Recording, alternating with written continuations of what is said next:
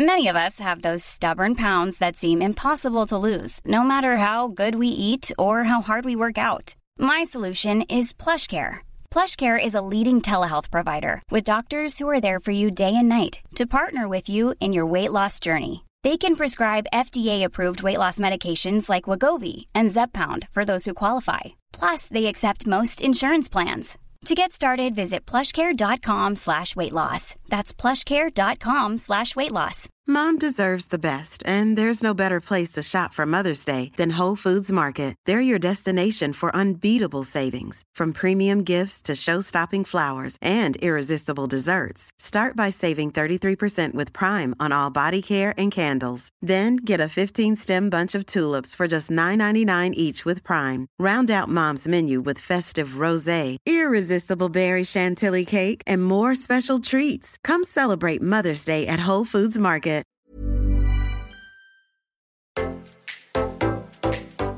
Back to the Get Lit with Becky podcast, the podcast dedicated to your development and helping you light all the way up.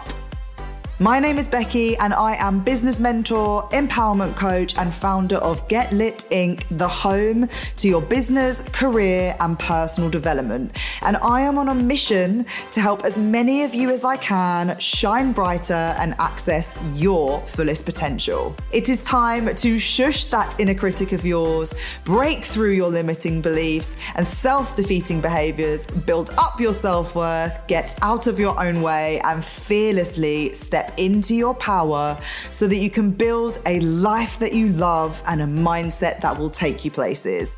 This podcast is for the dreamer, the believer, the go getter, and the inspired.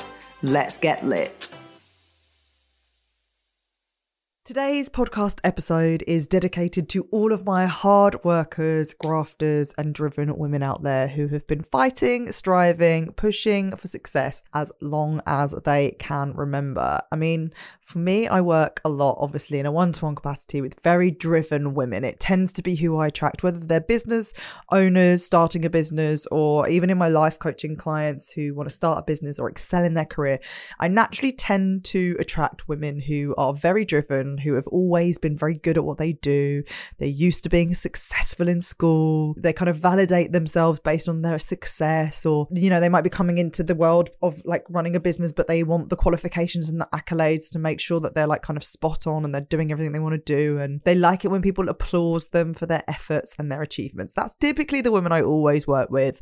And they usually know what being the best or being the top of the class feels like. And those kind of, qualifications and validations and trophies kind of help them cement that they've done well. So this is naturally the woman that I work with naturally the woman that listens to our podcast and you're probably thinking yeah that's definitely me and that was absolutely once upon a time me and i think I'm probably sure if I have done my work right and I've worked with enough women to know that you're also someone, if that's you, who puts immense pressure on yourself to do everything at your absolute best. The best of your ability to set extremely high standards for yourself. You set extremely high standards of what success looks like, and it perhaps you know, if it's not perfect, you won't do it. And, you know, I have so many clients who I have to say to them, like, you know, you've spent the last three months not doing this thing because you wanted to do it perfectly. You wanted to look amazing. But sometimes people just like real, raw, and honest. And sometimes people would rather you did it than never did it at all. If you are someone who has allowed your desire to be the best or to do things amazingly or to get things perfect to hold you back, then I think we have to find a, slightly more balanced ground. I, I have this conversation all the time, you know, like with my boyfriend, he's at a point now where he really wants to grow his business and his desire to make sure everything is so amazing and like it's always delivered to high service is what makes his business so successful, right? It is what makes his business so successful, but it also stops him from making some moves and taking some risky expansion moves because he is worried about not leading, like leveling up with the level of success that he has placed on himself. And I think this is the one of the common things that see amongst all these women is that barrier, that boundary, that level that they have created as what success means.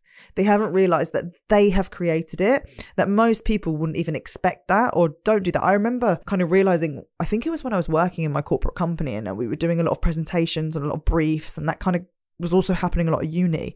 And I remember I was like putting together these, I would like work all night to put these presentations together and to give it my absolute best and to make it super, super perfect. And then sometimes I started to see others and I was like, wow, they really didn't really do that much, but like they still had quite good success from it. And I realized that I was like always overachieving, like, and that was my thing. I had to overachieve, I had to be the best. And I get it. You want to achieve big things. And usually that comes because we know that we're capable of achieving big things. We know that big things come to us when we play big, when we do our best, when we step up and we look the best, or we create the best this, or we do it the best video, or whatever it might be. But what you're also doing is placing immense pressure on yourself that actually could be the cause of why you feel inadequate, why you're not reaching those levels of success, or in some cases, why you're not taking any action at all because you're like, well, if it's not going to be that good, I don't want to move at all. And years can pass you by before you do the thing that you wanted to do just because you wanted it to be perfect. And I've been in that situation so many times where I've wanted to do something, but my desire to make it perfect and to be the best made me push it back and push it back and push it back before a year or two years went by. And then I never did it. And then someone else did it. And I sat there and I went, damn it, why don't I just do it? And why don't I just start? We all have to start somewhere. It's something I say to my clients all the time start somewhere like put that video up, do that thing, do whatever it is, and you can get better. When I started my podcast, I recorded it from my phone and then I got a mic and then now I'm in a studio doing it and with a production team. Like you have to progress somewhere. And yes, as you progress and as you get better and as you build up whatever it is you want to build up and you start to create success around it, you can go, you know what, we're going to do this better. We're going to do this bolder. We're going to do this bigger. But when you try and start there, you can actually be putting such a huge amount of pressure on yourself like almost making yourself feel inadequate because you're never quite reaching those standards if that is what's happening. So our drive to achieve like this often is rooted in our childhood. So I've seen it with every single client who we seek approval of or want to prove ourselves to. It always stems down to that. Who are you really trying to do this for? It's never really for yourself. It's always for someone else. Is it for your mum? Is it for your dad? For me, it was for my dad. For me, is I wanted to make him proud. I wanted to achieve for all that kind of to get that approval that I never had. I kind of became consumed and addicted to working hard, to being a high achiever. I felt validated when people congratulated me and told me how much of a boss I was and how inspirational I was in my business. And I see this a lot in the industry that I work in at the moment. I think it's something that I've, particularly in the last six months, really found a disconnect to the kind to some areas of the work that I do is that I think there are a lot of people in this world out there who are starting businesses or who are putting things out there in the world or who are writing books who, or who are coaching others who are obviously doing it to help people. That's usually why they get into it. But then they get really caught up in the validation and the ego part of it because it's very easy to do. And actually, it becomes about getting validation. It becomes about being the best. It becomes about selling the most. It becomes about people telling you you've changed their life as many times as it possibly can, rather than the actual reason why they started it, rather than exactly what it was that made them go into this, which was usually a passion, a desire to serve, a reason to help people, whatever it might be.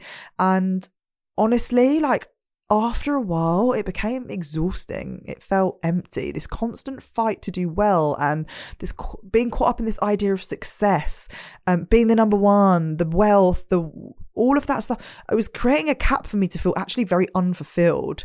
It was never enough. It's like you probably resonate with this, where you hit one milestone and then you crave the next, or worse, you don't even notice the milestone that you just went past. And I see that so often with my clients, so, so often, where they create such amazing things for themselves. They hit all these huge milestones and they never even stop to go, wow, that was amazing. I'm so grateful. Or wow, my old self would have screamed for that. Or wow, I did that.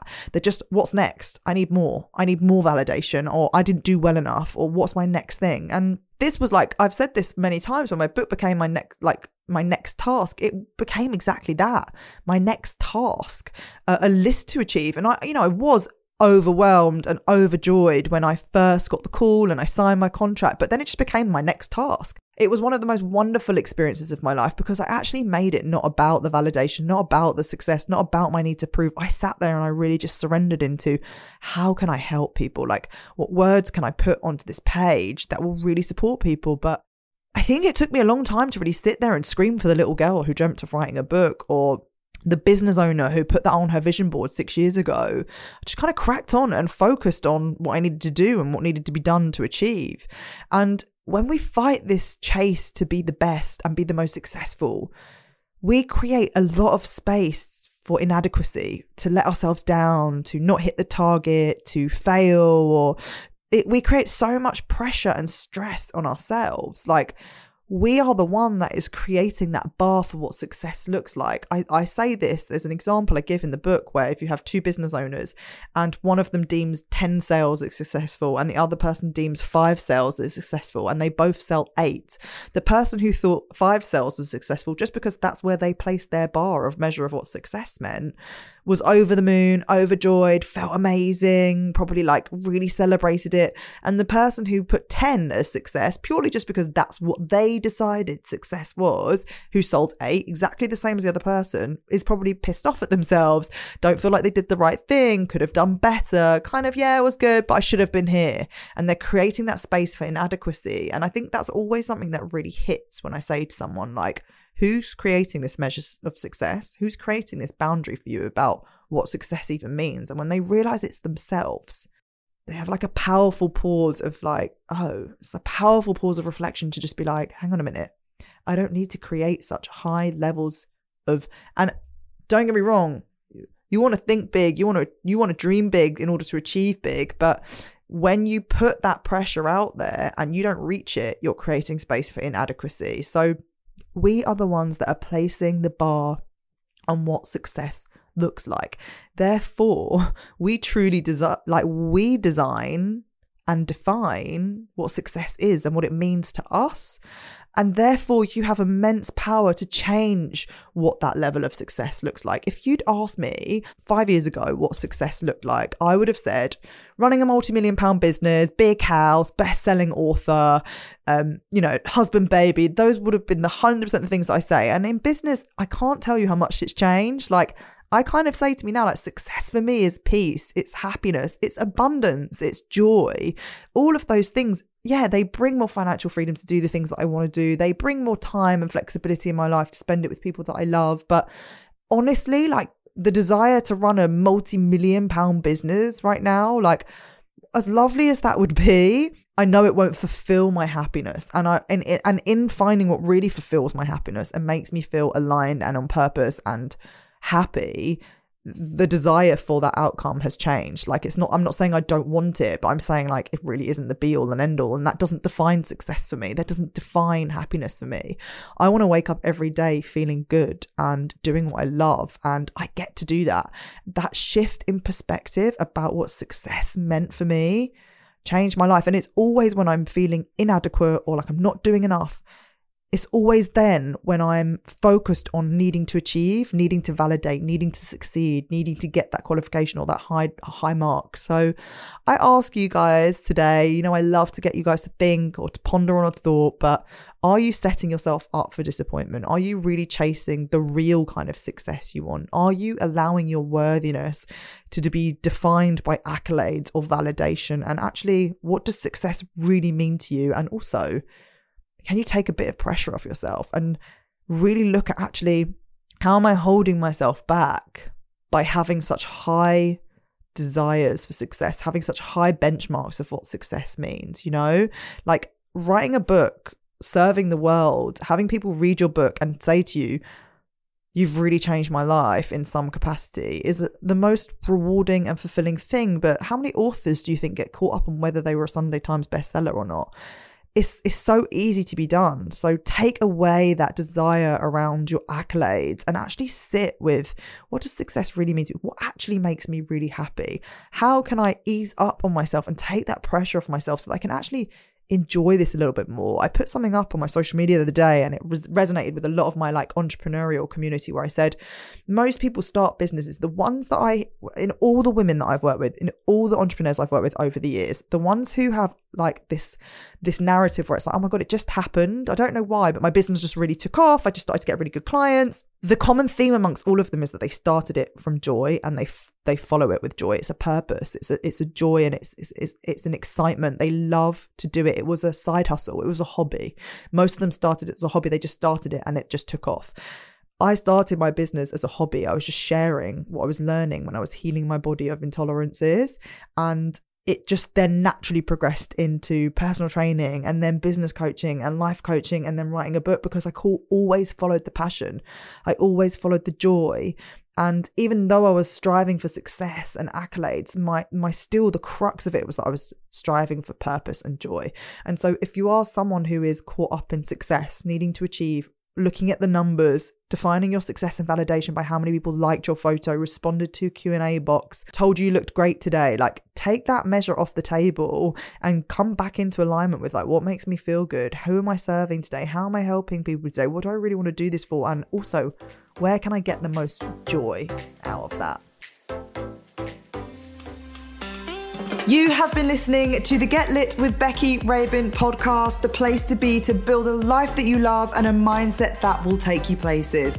Thank you so much for tuning in today. If you liked this episode, please don't forget to like, share, and review us so that we can keep spreading this light and help more women light up together. Every time you share on your socials or with a friend, you help another person find us and help us spread that light further.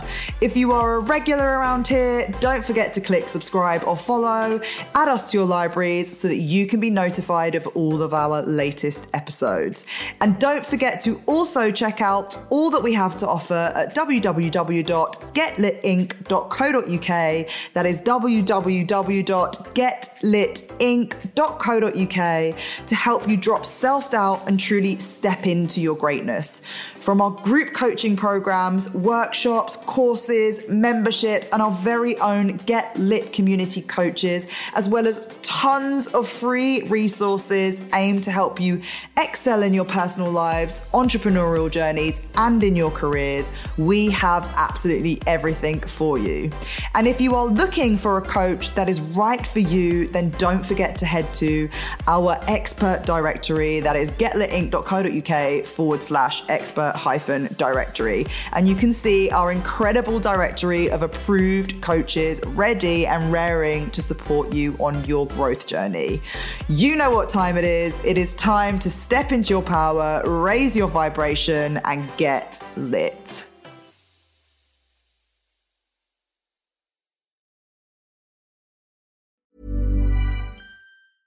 A lot can happen in the next three years. Like a chatbot may be your new best friend. But what won't change? Needing health insurance. United Healthcare Tri Term Medical Plans are available for these changing times.